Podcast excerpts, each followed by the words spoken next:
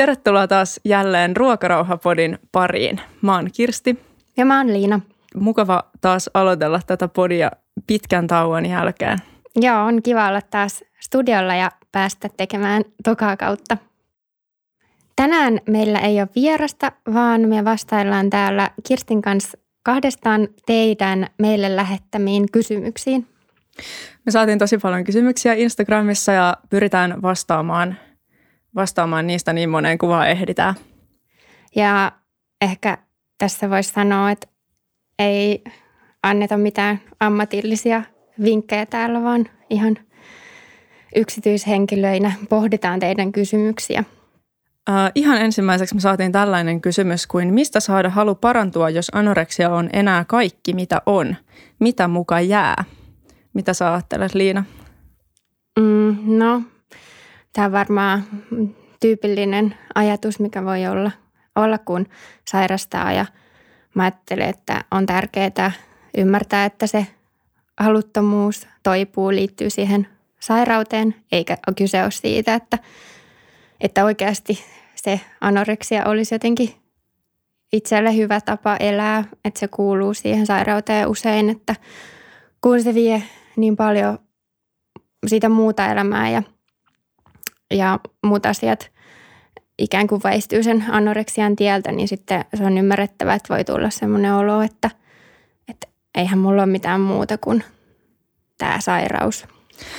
Joo, mä mietin myös tätä kysymyksen asettelua, että kun tässä oli, että mitä, mitä muka jää, että mitä, että mitä muuta niin kuin on olemassa, niin tästä kyllä kuultaa sellainen toivottomuus, mikä liittyy siihen anoreksiaan, että tuntuu, että se on tavallaan se koko elämä.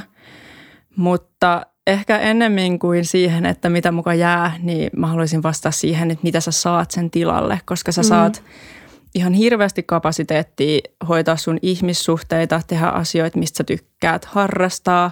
Sä saat lämpimät varpaat, sä saat, sä saat täyden vatsan. Kyllä, sä saat täyden vatsan, sä saat elämän ilman nälkää, ilman jatkuvaa nälkää, ilman jatkuvaa ruoan miettimistä. Mm että se elämä, mitä sä elät nyt, niin voi olla, että siitä ei ehkä jää paljon, mutta sä saat siihen tilalle ihan hirveästi. Kyllä mä oon samaa mieltä ja tietyllä tavalla se on semmoinen hyppy tuntemattomaan varmasti, kun ryhtyy toipumaan, että ei oikeastaan tunnekaan enää sitä, että kuka itse on ilman sitä sairautta, mutta se voi olla tosi kiinnostava matka niin kuin löytää itsensä uudelleen sen sairauden alta ja löytää niitä asioita, mistä oikeasti nauttii ja mistä pitää ja saa elämään sellaisia asioita, jotka tukee sitä hyvinvointia ja tekee itselle hyvää. Niin ehkä sitä voisi lähestyä silleen, että miettisi että tavallaan, että mistä muusta haaveilee kuin mm. johonkin siihen syömishäiriöön liittyvästä. Että en mä tiedä, jos haluaa vaikka opiskella tai haluaa harrastaa jotain tai että miettii sitä kautta, että sitten on enemmän energiaa panostaa sitten johonkin muuhun. Kyllä, joo. Ja ehkä semmoinen ajatus vielä, että jos epäilyttää, että – kannattaakohan nyt yrittää sitä toipumista, ei sille, että se olisi kiinni vaan omasta päätöksestä, mutta että jos ei ole ihan varma, että onko se asia, mitä haluaa kokeilla, niin mä oon aika varma, että kukaan ihminen ei ole katunut koskaan sitä, että on toipunut anoreksiasta tai jostain muusta Joo. syömishäiriöstä. Toi on, toi on hyvä pointti. Ei hirveästi kyllä niin kuin, ei kaipaa takaisin. Joo, ei kyllä. Mutta tämmöisessä tilanteessa tietysti toivotaan, että saa myös jotain ammattiapua ja tukea tähän toipumisprosessiin. Joo, ehdottomasti, jos on toivoton olo, niin, niin ehdottomasti ammattiavun piiriin, että hitaasti sitten kohti taas normaalia elämää. Helpompi päästä, kun, kun on tota ammattilaisia siinä ympärillä auttamassa. Sitten meiltä on kysytty, että itse anoreksia sairastaneena olen monesti miettinyt, että miten paranemisen voisi määritellä – Tämä on tämä ikuisuuskysymys, jota on täälläkin pohdittu ja ollaan paljon pohdittu, että milloin, milloin ihminen niin oikeasti on, voi sanoa, että on niin kuin toipunut. Mm. Ja varmaan itsekin olen usein ajatellut, että mä oon nyt toipunut, mutta sitten ei olekaan ollut. Niin ehkä mä jotenkin määrittelisin itse sen toipumisen semmoisena, että, että sitten kun se anoreksia tai se syömishäiriö, mikä sulla on, ei määrittele sun elämää enää. Ja sitten kun se ei mm. määrittele sua ihmisenä, eikä sun elämää, vaan se on pelkästään osa sun historiaa ja niin kuin osa sun tarinaa, niin ehkä sitten on toipunut.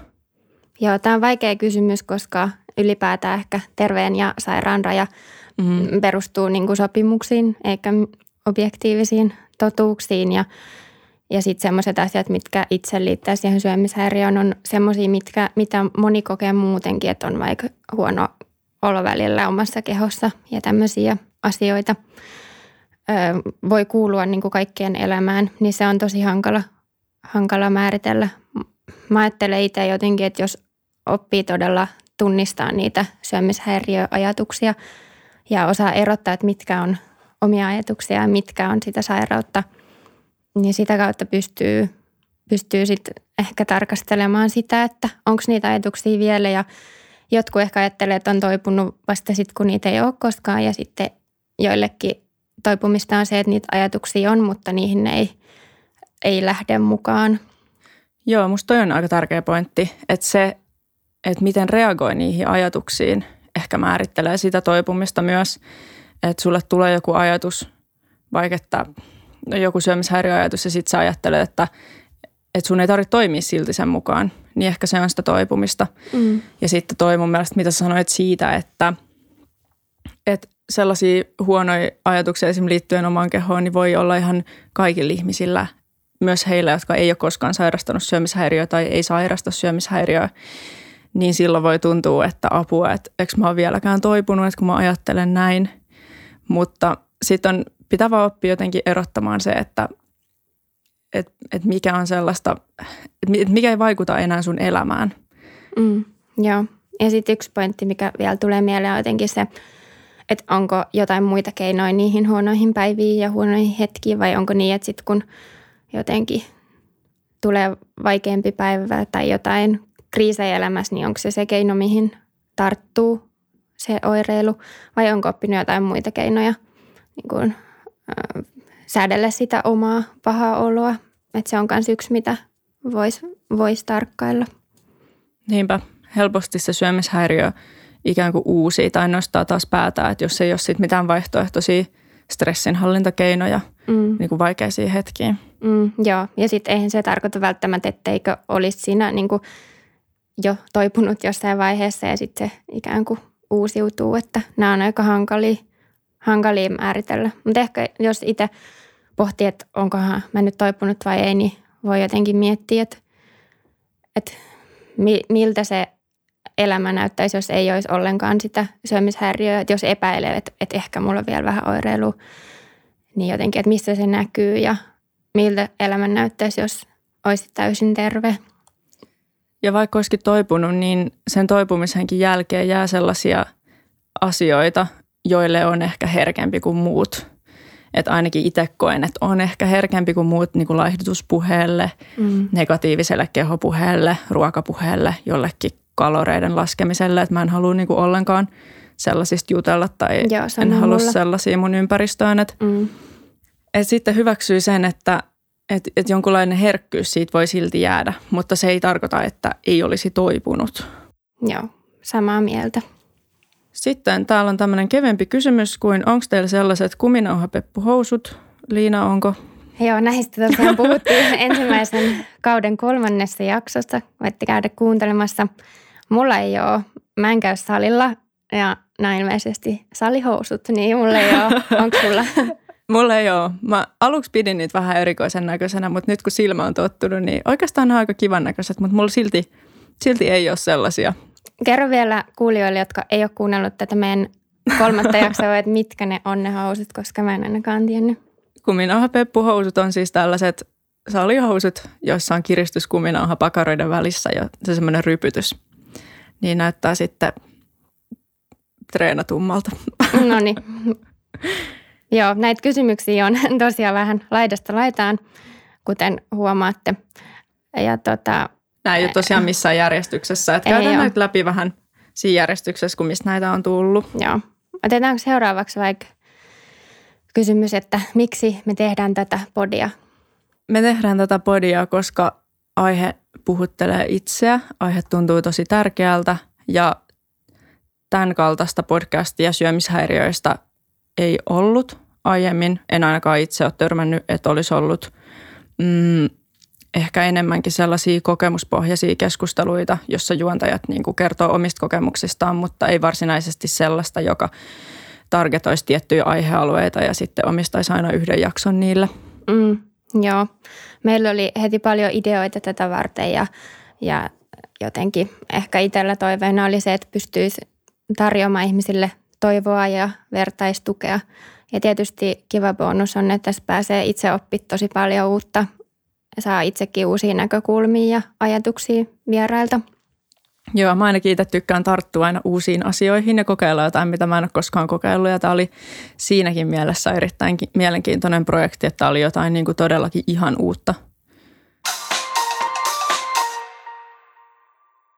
Sitten meiltä on kysytty, että saatiinko me paljon tukea itse vielä paranemisen loppuvaiheessa, esimerkiksi vanhemmilta, kumppaneilta ja muilta läheisiltä, ja oltaisiko kaivattu sitä enemmän paranemista kohti mentäessä. Tässä viestissä luki myös, että kiitos tosi ihanasta podista. Tästä on saanut ihana vertaistukea paranemiseen ja kiitos tosi ihana kuulla. kysymykseen mä vastaisin, että se tuen tarve ei kyllä katoa koskaan. Ei koskaan.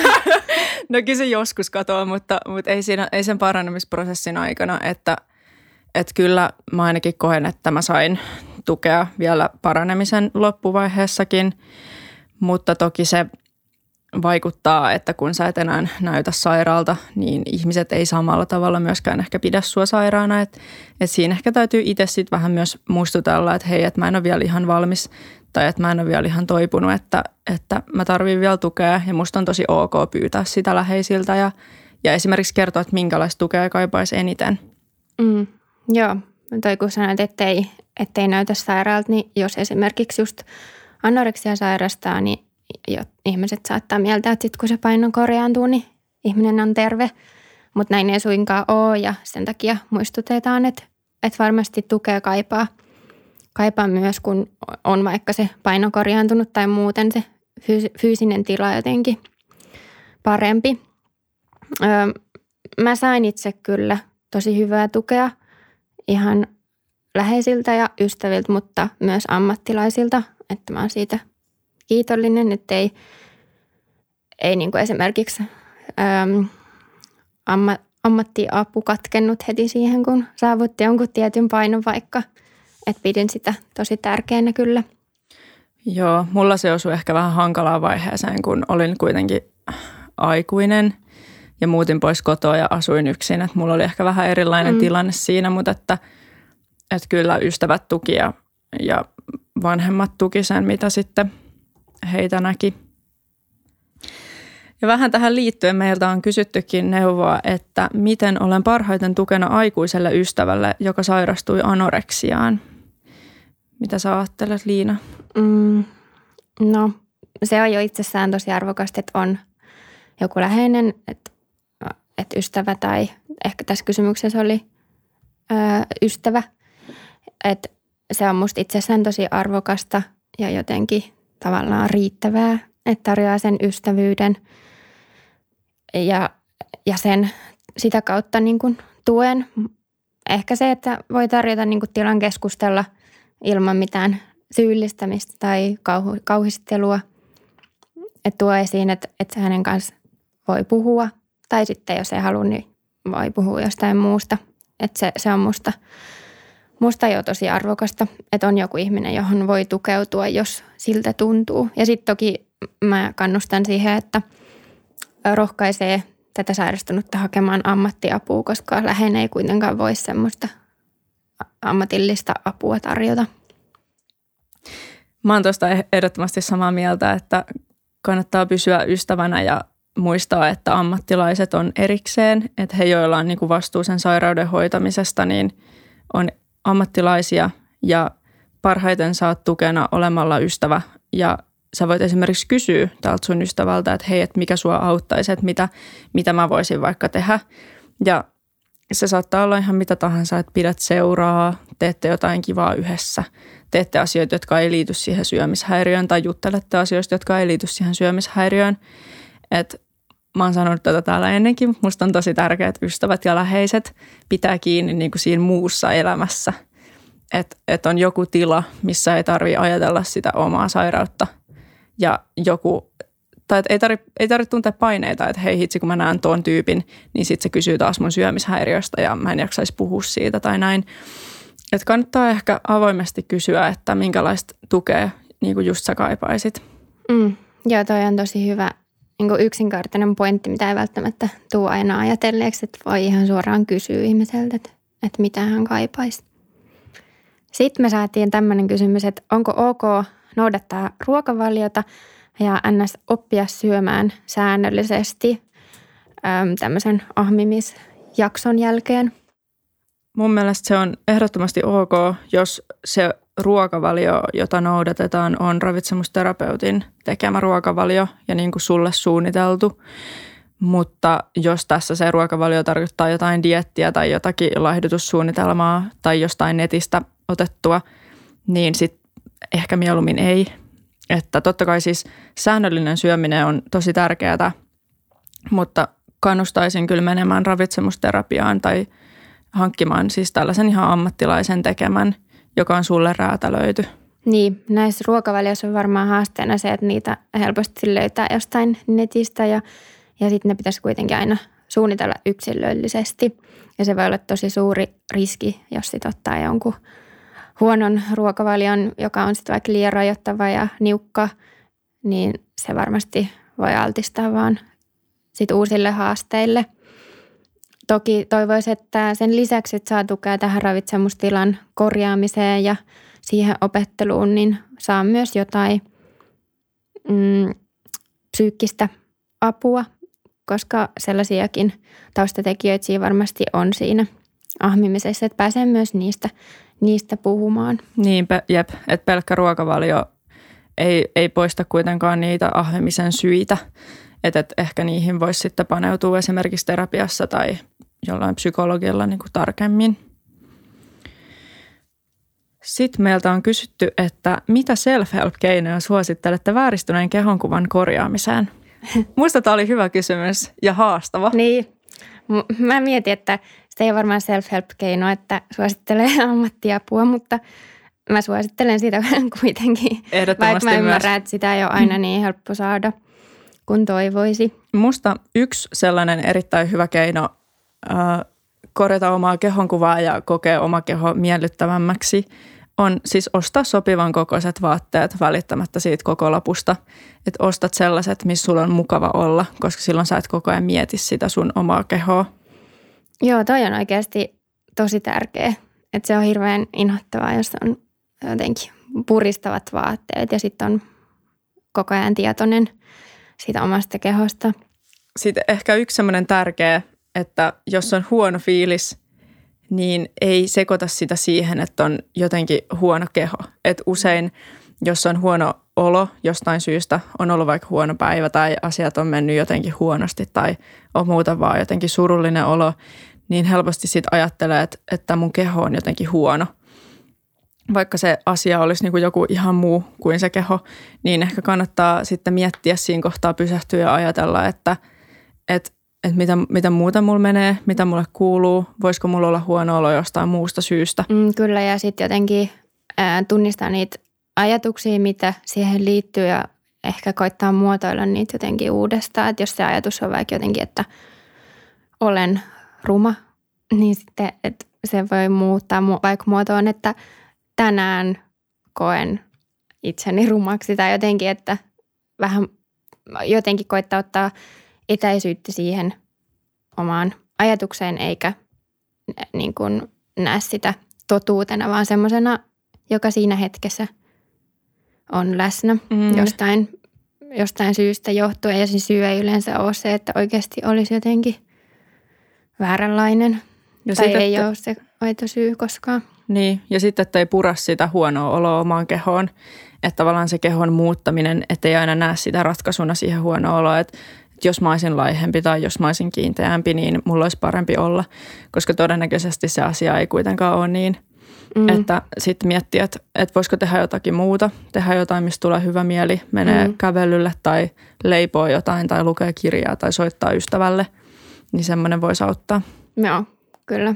Poikkeuksena tietysti transihmiset, joilla se voi oikeasti olla se paras ja ainoa keino, että konkreettisesti keho muuttuu, mutta et tässä ei nyt kysymyksessä ollut, ollut varmaan siitä, siitä kyse kuitenkaan.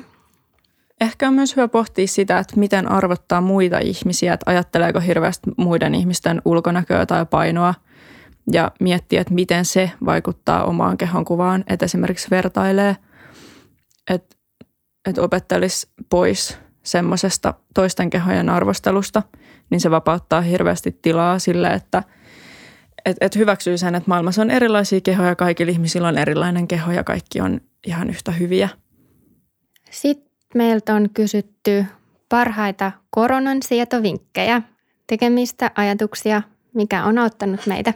Mä oletan, että tässä tarkoitetaan niin kuin, tätä lockdownin sietoa ehkä enemmän kuin koronan. Itse en ole onneksi sairastanut en mäkään. koronaa, mutta tota, täytyy sanoa, että ei ole kyllä ollut helppoa.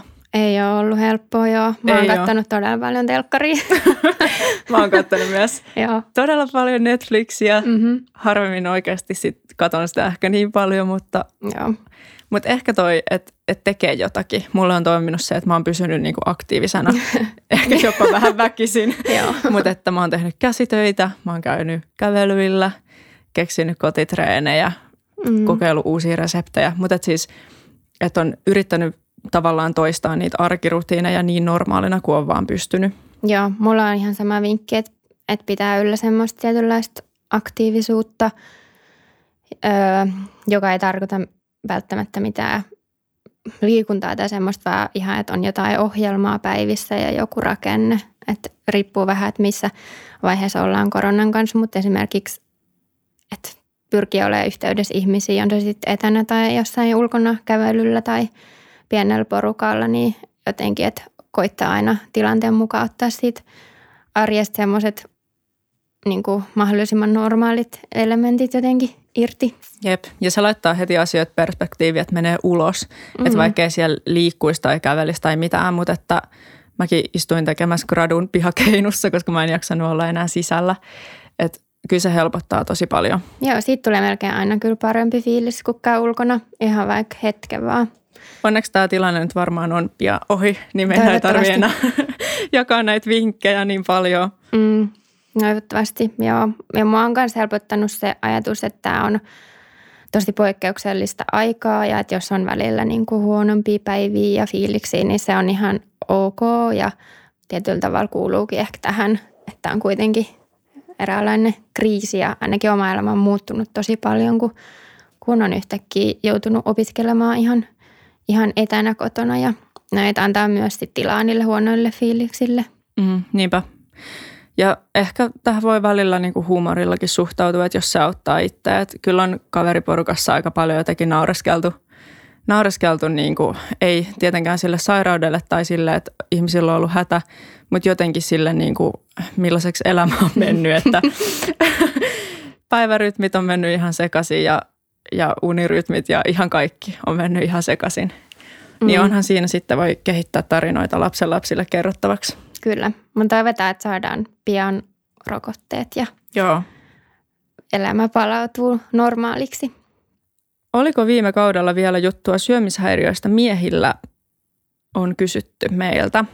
Ei ollut vielä viime kaudella, mutta tällä kaudella on tulossa jakso Joo. miesten Ä- syömishäiriöistä äänitettiin jo viime kaudella, mutta ei sitten mahtunut, mahtunut meidän jaksojen kiintiöön, mutta on tulossa ehdottomasti tärkeä aihe.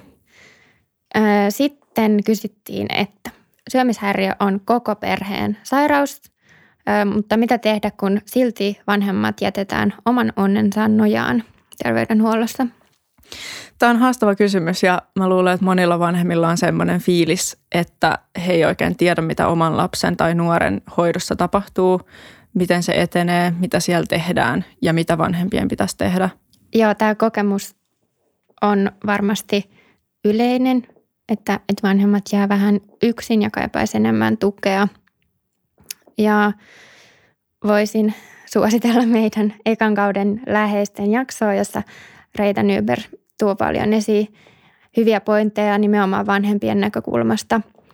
Ja puhutaan myös Syömishäiriöliiton palveluista, jotka, jotka tukee, tukea nimenomaan vanhempia. Ehkä nyt lyhyesti voi sanoa, että syömishäiriöliitto ja liitto tota, ympäri Suomea järjestää ö, vertaistukea myös vanhemmille. Eli kannattaa käydä tutustumassa Syömishäiriöliiton sivuihin. Vertaistuki on hyvä pointti ja ehkä vanhempia helpottaa se, että, että hankkii mahdollisimman paljon tietoa siitä sairaudesta. Ja esimerkiksi Mielenterveystalon sivuilla on tosi hyvät ohjeet vanhemmille niin kuin sairauden vaiheittain. Se on laihuushäiriöpotilaalle tai laihuushäiriöpotilaan vanhemmille tarkoitettu, mutta varmasti toimii moniin muihinkin syömishäiriöihin ne periaatteet. Niin siellä on vanhemmille ihan konkreettisia toimintaohjeita, että miten toimii esimerkiksi ruokailutilanteissa ja muissa. Niin silloin varmaan vanhemmatkin, kun he tietää, miten toimii, niin voi kokea, kokea enemmän niin sen tilanteen hallintaa – Meiltä kysyttiin, että oliko joku käännekohta tai selvästi käänteen tekevä asia kautta tapahtuma kautta oivallus, mikä vaikutti teidän omiin toipumisiin. Joo, sitten meiltä myös kysyttiin meidän toipumistarinoita. Ehkä voidaan vähän yhdistää näitä kysymyksiä nyt. Joo. Oliko sulla Liina jotain, jotain käännekohtia?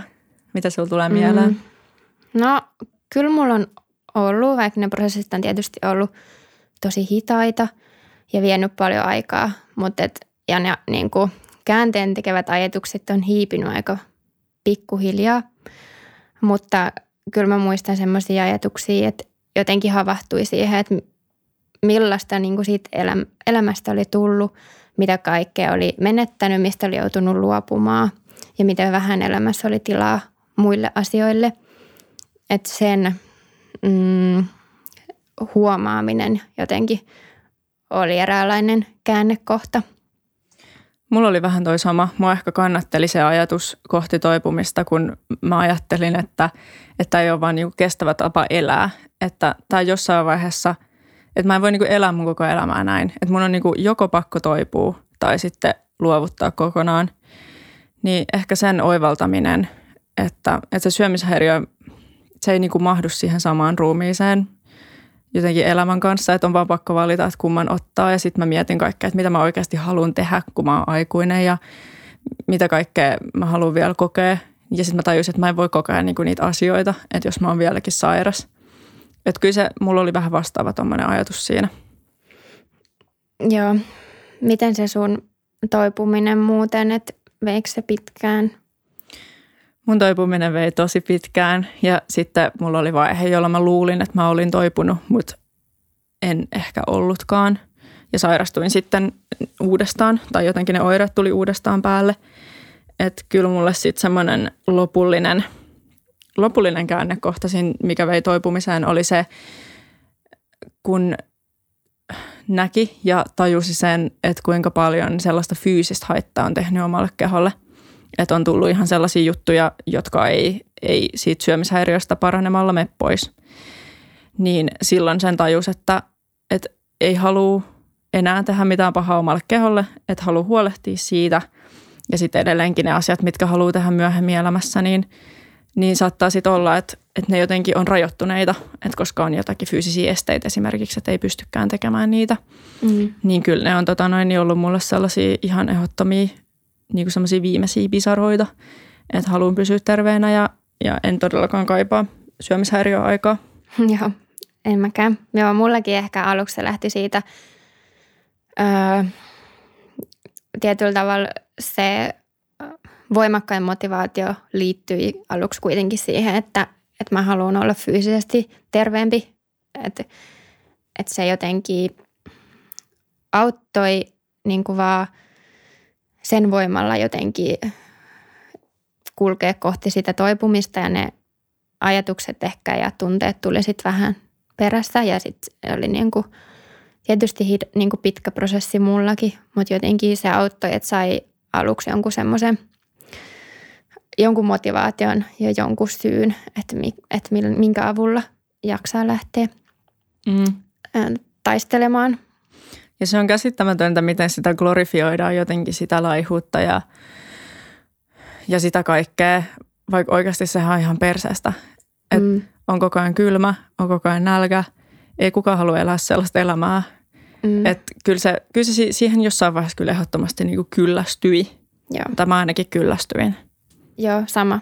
Joo, mulla tuli kans jossain vaiheessa sellainen kyllästyminen ja ehkä se niin kuin ajatus siitä, että mitä kauemmin mä olin sairastanut, niin sen jotenkin ankempaa ja surullisempaa mun elämästä oli tullut, niin sit se jotenkin, mä oivelsin, että tällä keinoilla mä en tule ikinä saavuttamaan mitään hyvää, että mulla en tule koskaan niin kuin valmiiksi. Mm. Elämä menee tosi pieneksi. Kyllä. Jep, mutta ehdottomasti suosittelemme toipumista. Joo. Joo, kyllä kannattaa. Kyllä kannattaa. Ei ole kaduttanut. Ei. Tämän oikeastaan käänteisenä tälle kysymykselle. Meiltä kysyttiin myöskin, että mitä hyviä puolia sairastamisessa on ollut. Että vähän niin kuin, että mitä se on antanut tai opettanut elämästä. Minusta oli tosi hyvä kysymys, koska tästä varmaan harvemmin puhutaan. Mutta omalla kohdalla ne hyvät puolet ei mitenkään liity siis siihen sairauteen – Joo, tai ei. Sen, ei. Varmasti sellaisia asioita, tai kun mä itse mietin tätä kysymystä, niin asioita, mitä olisi voinut oppia muutenkin, mutta mä nyt opin ne niin kuin tätä kautta. Kantapa, niin. Kantapäin kautta. niin. Kyllä, mutta että, että on äm, aika nuorena jo just miettinyt jotain omia arvoja ja semmoisia, niin että, että mitä todella arvostaa elämässä ja, ja mitkä on sellaisia niin kuin oikeasti tärkeitä asioita ja, ja mitkä taas – vähemmän merkityksellisiä, niin jotenkin semmoinen arvojen kirkastuminen mm. ainakin itsellä. Joo, ja ehkä sen lisäksi semmoinen identiteetin kirkastuminen, että koska toipuessa joutuu tekemään niin paljon sellaista työtä oma identiteetin eteen, kun pohtii, että kuka sä oot ilman sitä häiriöä ja mitä sä haluat tehdä, niin ehkä sitä tulee sitten pohdittua enemmän kuin, kuin jos ei olisi ollut, ollut mitään ongelmia siihen mennessä. Ja ehkä mulle on jäänyt siitä semmoinen myöskin oman mielenterveyden arvostus, että mä haluan pitää siitä huolta ja mä en halua ottaa liikaa juttuja tai että, että mä jotenkin palan loppuun. Että ehkä kun sen on silleen menettänyt, niin sit siitä haluaa pitää huolta ihan uudella tavalla.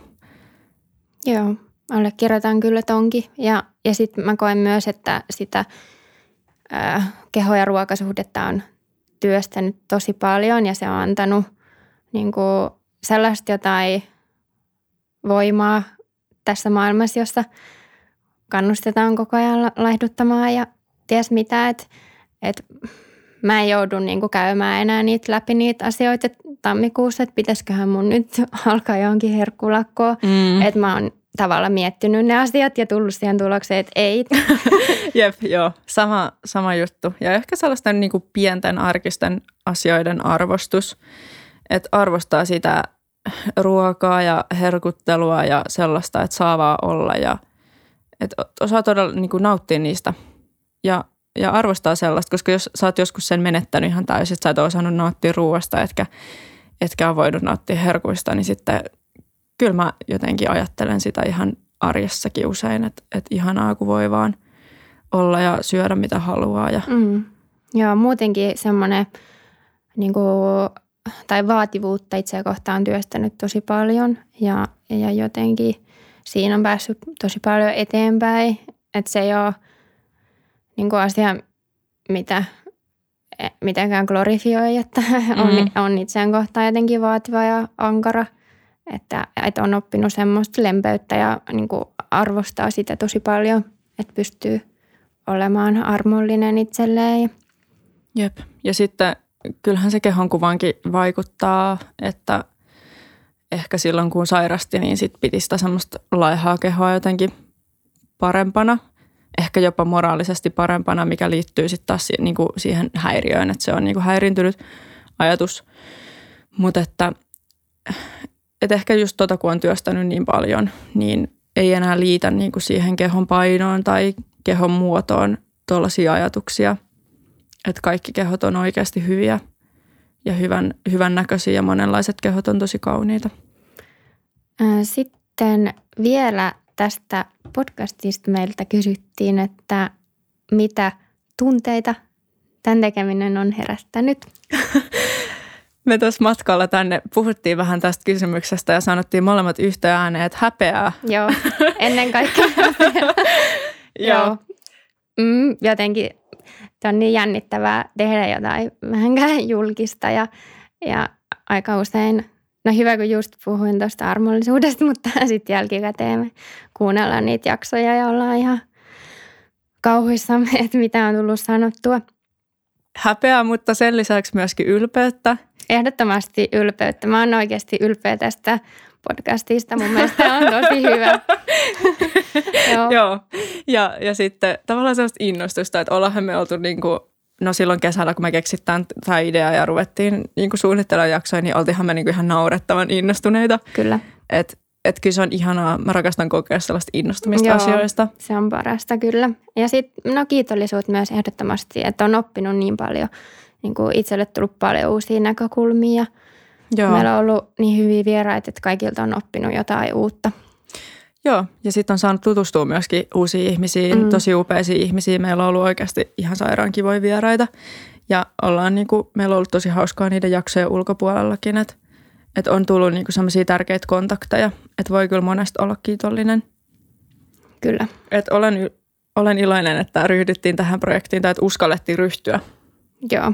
Vaikka ollaankin sitten koettu häpeää, mutta ei se mitään. Joo, häpeää kohti. Ei, ei sitä kannata tota, liikaa elämässä vältellä.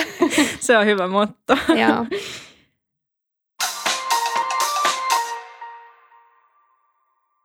Viimeisen kysymyksen aika. Meiltä kysyttiin, nyt me saadaan maistaa omaa lääkettä.